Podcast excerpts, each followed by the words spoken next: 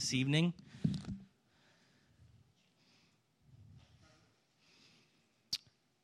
Welcome again to Renovation Church. We're glad that you are with us tonight um, as we celebrate something that, frankly, in the minds of most people is unusual to celebrate.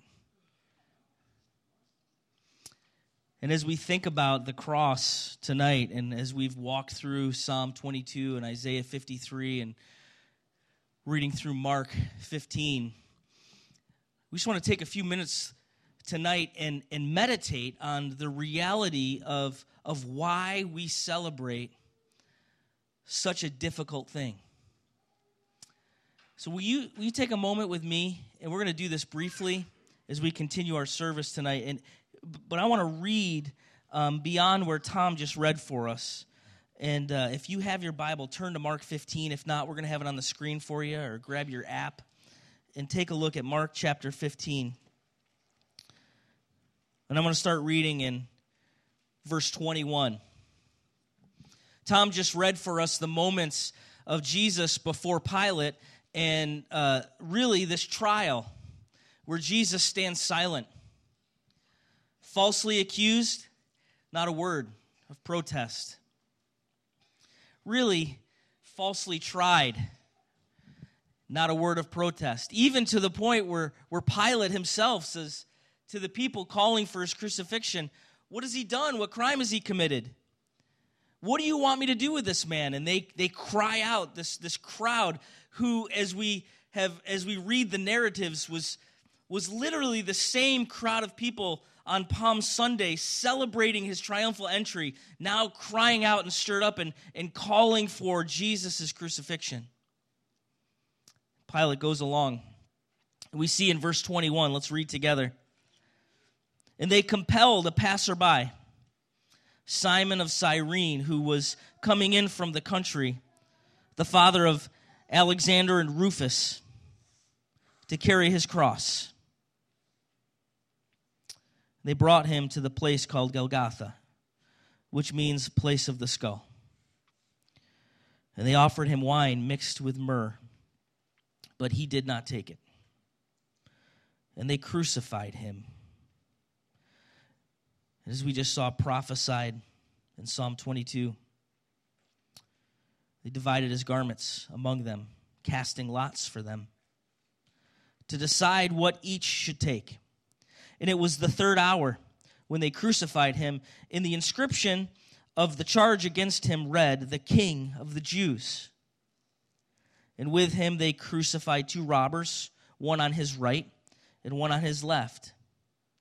And those who passed by derided him, wagging their heads and saying, Aha, you who would destroy the temple and rebuild it in three days, save yourself and come down from the cross. So also the chief priests and the scribes mocked him to one another, saying, He saved others, he cannot save himself. Let the Christ, the King of Israel, come down now from the cross that we may see and believe. Those who were crucified with him also reviled him. Let's pray briefly. God, we just ask that you would speak to us through your word tonight. We read of an event, the most significant event in the history of our world. Help us, Lord, through your word to understand. Illuminate your word as we meditate on it tonight. Just light it up in our hearts in a way that we get it like we've never gotten it before, in a way that it would change us. Change me tonight. Change my heart. Help me to know you better in what you've done for me. In Jesus' name, everybody said, Amen. What an unbelievable story. What an unbelievable reality of our Lord and Savior and what He did on our behalf. You know, it's interesting today, people speak a lot about the significance of faith, the significance of you know what some philosophers would call the mythos or like this idea of needing something more in, a, in kind of a, a world we live in that's really very postmodern right? It's it's philosophically gone to a place that's that what, what people would call postmodern where where folks don't necessarily believe that there's truth. And and and what we see culturally which is interesting is a lot of people kind of scrambling back to this idea of what they would call the mythos or this idea of a need for something to anchor in truth. As as postmodernism kind of eats itself because it can't sustain um, people scrambling back to saying what's real What's, what is real? What's, what's significant to me? How do, I, how do I go forward and live my life? How do I deal with tragedy? How do I deal with marriage? How do I deal with work? How do I deal with kids? What actually really matters? And as we see people scramble back to some idea of truth, what's interesting is, they, is, is I hear people uh, speaking about Christianity, what they seem to always focus on is this idea that there is a Jesus who lived this incredible life that we should take a close look at. And that maybe we should mimic to some degree. Right? Like, you, you remember years ago, I think when I was a youth pastor, um, a lot of people were wearing bracelets. Remember the bracelets? What would Jesus do? And this idea of, of really considering Christ and what he lived like and the things that he said and the things that he spoke of and how could i maybe attain to some of those things and live in a particular way and mimic him and what's interesting is, is as we look at the cross tonight, we realize something even more powerful than that. The mimicking of Christ, the idea that we could be somehow like this, this Jesus, does not go far enough. There's something so much more significant about who he is and what he did. So much more significant. And it's really wrapped up in this moment of the cross. We see in Mark 15 and in Matthew 27, and as we read Psalm 22 and Isaiah 53, we see prophesied about and then in reality happening in these narratives the God of the universe coming to, to earth, the incarnation of Jesus, for the purpose of him going to a cross and dying. We see that Jesus was born. He was born to climb this vile tree. Murderers stalked him before he was even a toddler, before he could walk. As we see in Matthew, that Herod searching for this king that would challenge him and having them kill babies. We see Jesus fighting evil in the wilderness in Matthew chapter 4 and taking it on. And we see Jesus in Matthew chapter 10 uh, healing the sick, casting out demons, and performing miracles. And here in Mark 15, we see depicted, as also in Matthew 27, this, this cross that Jesus was born to go to. As he, as he set his eyes, as we sang about the garden, Jesus understanding what he needed to do, as he laid in the garden and, and he cried out, and, and, and asked the Lord, Could you take this from me, but not, not my will, but yours be done? Understanding where he was headed as he sweat actual blood in the Garden of Gethsemane and faithfully fulfilled his mission as he head to the cross. What was this about? Why? One of the things that stands out to me to answer that question in Mark chapter 15 is these unbelievable moments where the Creator is mocked by his own creation, wagging their heads at him, jeering at him saying, Why don't you come down and save yourself? And, and even the, the high priests and the elders mocking him and saying, Oh, this is the Christ. Come down and save yourself, and then we'll believe. As if all the miracles leading up to this point had no impact on them to believe, but this somehow would. And here's what we realize about the faithfulness of Jesus and what this cross was all about. Don't think for a moment that as this moment in history, the central moment in human history is happening, in the Son of God uh, is, is, is incarnate, he's, he's here, he's lived this perfect life, he's hanging on the cross. Don't think for a moment that the entirety of heaven was not peering down on this very moment as it was happening in time here on earth as he hung on that cross, that every angel that, that ever existed wasn't staring at this moment. In one word from Christ, they couldn't have come down and wiped out the entire Roman cohort. Don't think they couldn't have. But Jesus, who spoke no word of protest, who said nothing in his own defense, he couldn't have saved himself and saved you and me at the same time.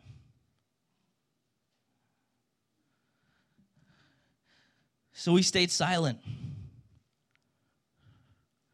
They didn't take his life, he gave it.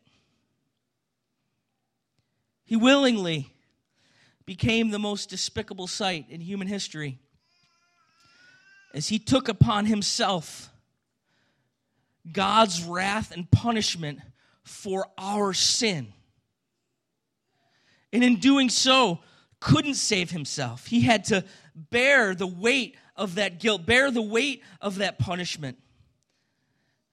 I mean, we think about the, the crucifixion and its depiction here in Scripture and the difficulty of just the physical pain that Jesus went through. And, and, and you know, any of us that have, have, if you've read it, if you've thought about it, the physical pain is immense. The nails driven through his hands, the nails driven through his feet, the beating, the scourging, the, the whipping, the, the spitting on him, the suffocation that's endured through crucifixion and inability to breathe. The physical pain is unbearable, but that's not the most significant pain that Jesus went through. We're going to read in a moment where Jesus cries out for the first time, My God, my God, why have you forsaken me? And we see in this moment the reality and the significance of what Jesus was doing. As he experienced separation from his Father, as he experienced the full wrath of God for sin poured out dry on him as our substitute. Folks, as we meditate on the cross tonight, we don't think of mimicking Jesus in a way that we could maybe live up to his example. What we behold, what we see, is a Jesus who took our place. He's our substitute. I mean, think about this narrative for a moment because I can't help but say this. As I look at the narrative and get just introspective and think about my own life, where do I put myself? I'm not one of the disciples. I'm not I'm not one of the Roman soldiers. I'm not Pilate. Where am I in this whole narrative? It, I'm in that crowd calling for his crucifixion. And if you don't see yourself in that place in this narrative, you don't understand the depths of your own sin. He showed his love in this that while I was yet a sinner, Christ died for me. When I was completely disinterested in him, when I had no regard for him whatsoever, he paid the price for me. What an amazing gift. He became my substitute. In my total rejection of him, he still paid the price for me.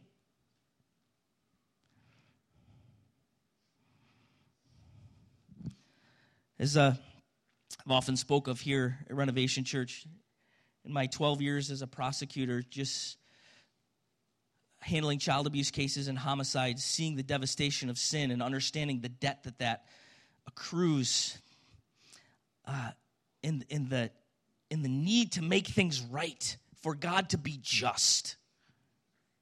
But I don't have to look that far. I really can look into my own heart and see that need.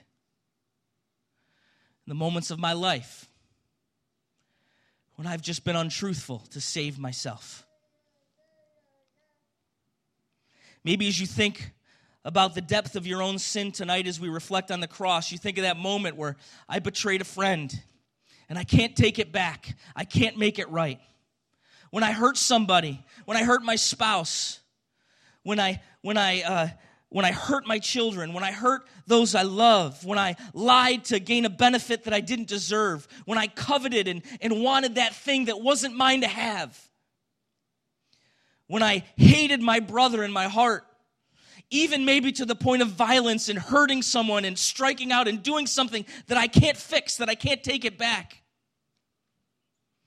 As I sit in those moments and allow myself to get into the darkest places of my heart, to understand the depth of my own sin and my own betrayal and my own devastating nature that's always bent to serve myself instead of others, I have a moment tonight to come into this place with you and look upon the cross. Behold, the Lamb of God who takes away the sin of the world. Look at that cross tonight.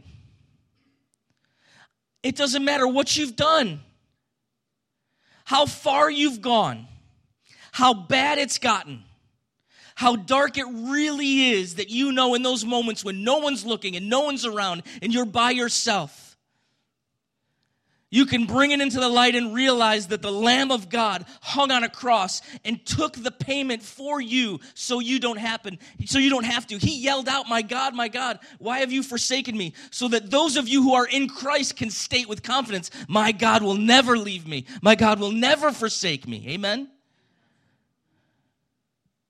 He was, he was forsaken, so you don't have to be.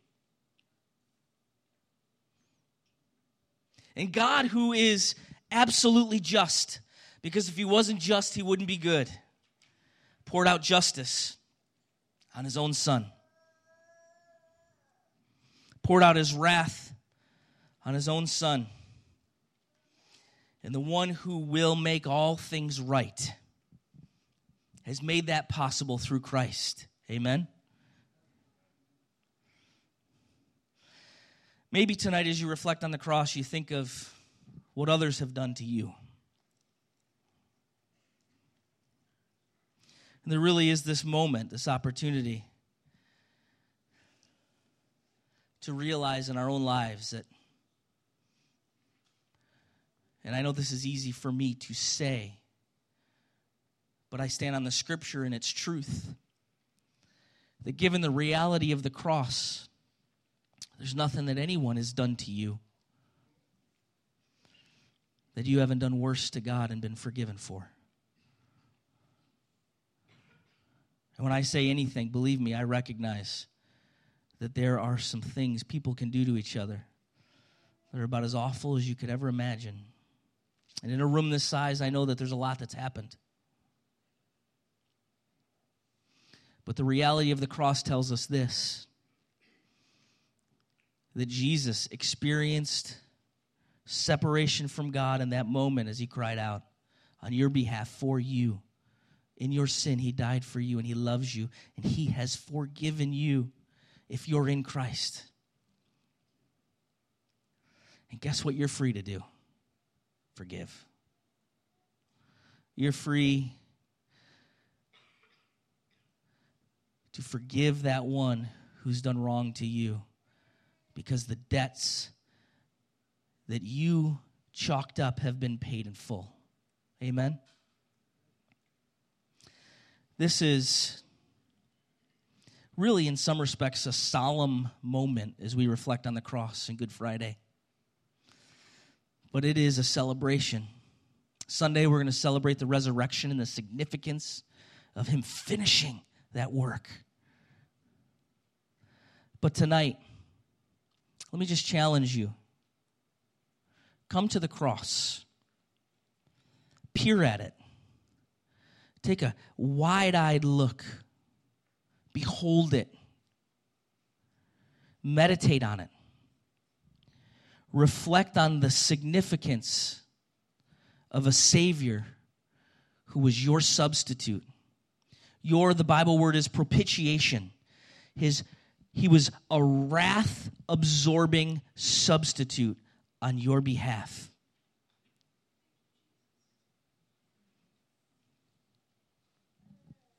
There's only one response to that it's worship. Folks, he, he has done it. He has finished it. He has completed the work and we now live in freedom. In the response of those who have experienced this kind of love that, as Mike said, we'd never know if it wasn't for this. the response of someone who's experienced that kind of love is only to worship. The response from viewing the cross in its full significance and its reality for me personally is, is to get up and to worship. And, and I know that the risk I run as I, as I just wrap up here is that when we talk about this, so many people sitting here feel as though, you know, this is this is a great church moment. This is an interesting thing to read about and think about as a group. And I know God loves us and, and as if God is partial to groups. But but listen, stop that. Think for a moment about you. You personally. I don't care what you're going through subjectively right now or how you feel. Subjectively, we go up and we go down, and circumstances throw us all over the place, and things happen, and people do things, and, and we question we question love. Sometimes our definition of love is just wrapped up in a bunch of experiences we've had where people have disappointed us, and it becomes very subjective and, and we struggle. And here's what we can do tonight reach outside of that subjective feeling or up and down that you may be going through. Reach outside of it, and you can hold on to something that is objective, that doesn't change, that's absolutely true. God loves you, and He demonstrated it in something significant and real and historic, and it happened and it doesn't change. Amen? And you can hold on to that. Reach out of outside of the subjective stuff going on and, and look at the reality of the cross. And don't ever question God's love again. He loves you. He paid the price for you. He died for you. He absorbed the wrath of God for you so you don't have to. Amen? It's good news.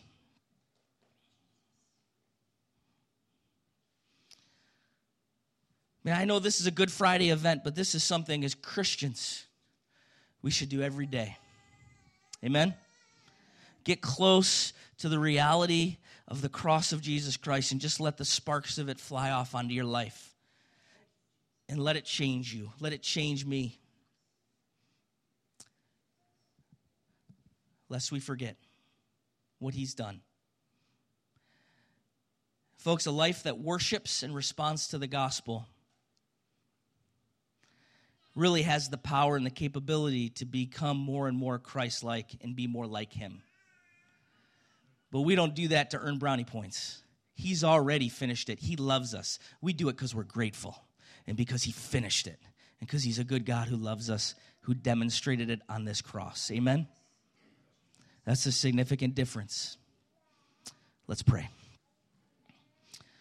Lord, we thank you tonight for the reality of your cross we're really only scratching the surface of its significance.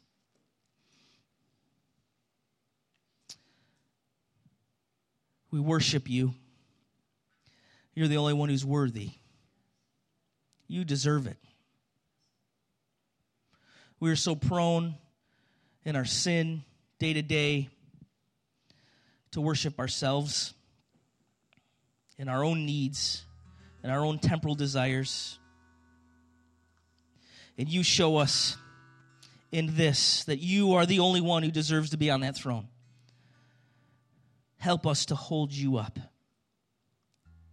Help us to worship you and you alone. All the glory of everything in our lives goes to you. You have done it. And we throw our lives in complete reliance upon it and we trust you. In Jesus' name, everybody said, Amen.